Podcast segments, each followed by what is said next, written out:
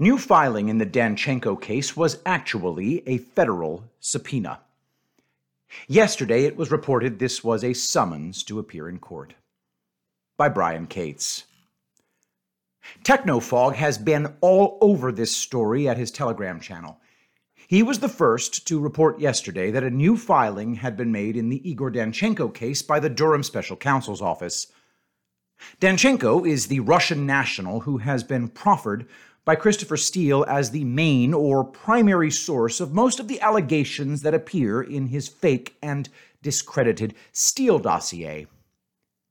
Last November, Danchenko was indicted by special counsel John Durham and his crack team of investigators for making false statements to federal officials during a series of interviews he had with FBI agents back in 2017.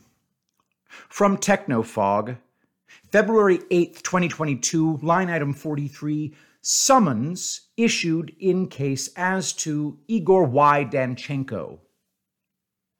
Quote from Technofog Filed today. There is a sealed summons in the Igor Danchenko case.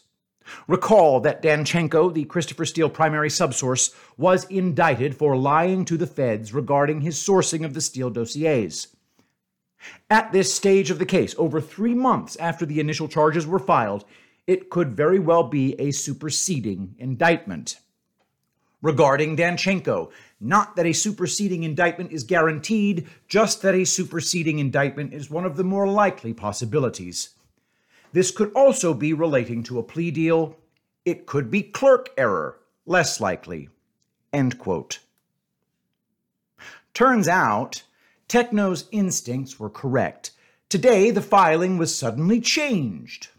And he was the first to spot that it had been changed from a summons to appear into a federal subpoena. Line item 43 Subpoena issued in case as to Igor Y. Danchenko. Quote from Technofog As to the Danchenko filing, we have sort of an answer. Clerk error, they corrected this morning. The summons was really a subpoena. Facepalm emoji. Huge difference.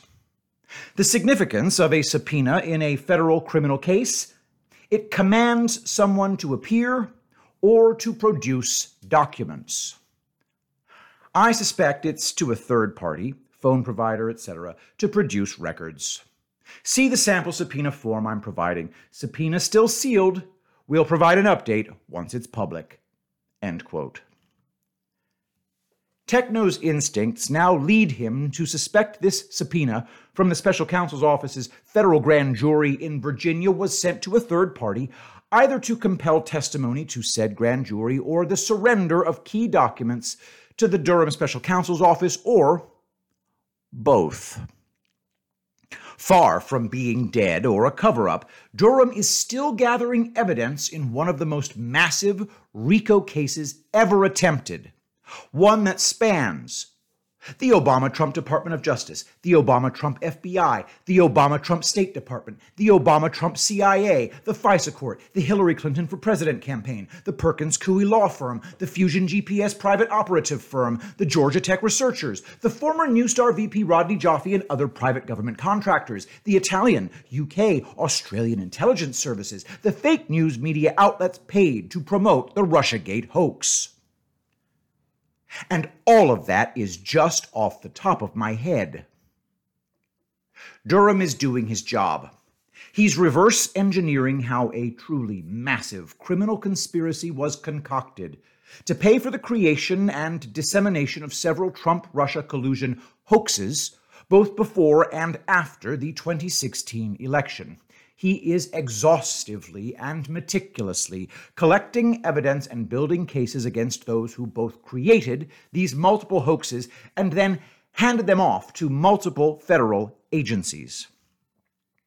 As I pointed out in my last column, thus far Durham hasn't charged anybody for the criminal conspiracy his speaking indictments of Danchenko and former Perkins Coie lawyer Michael Sussmann clearly revealed. The only charges thus far are for making false statements to government officials. Some take this to mean that Durham fully intends to charge people for making false statements to federal agents as they handed off hoaxes they had manufactured, while never charging them for the hoaxes themselves. I believe this is incorrect. Durham will not only indict the conspirators for lying to federal agents as they handed off their fake Trump Russia hoaxes, when he's ready, he'll make indictments for the conspiracy to create the hoaxes and give them to federal agencies.